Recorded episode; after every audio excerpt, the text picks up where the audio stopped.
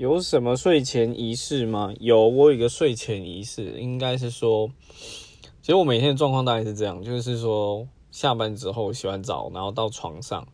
如果我那天有点饿，我会准备一些东西，我会准备一些吃的东西，然后喝喝一点酒。但是我很常就是说，像我酒就是倒完之后，大概半杯都喝不掉，因为我直接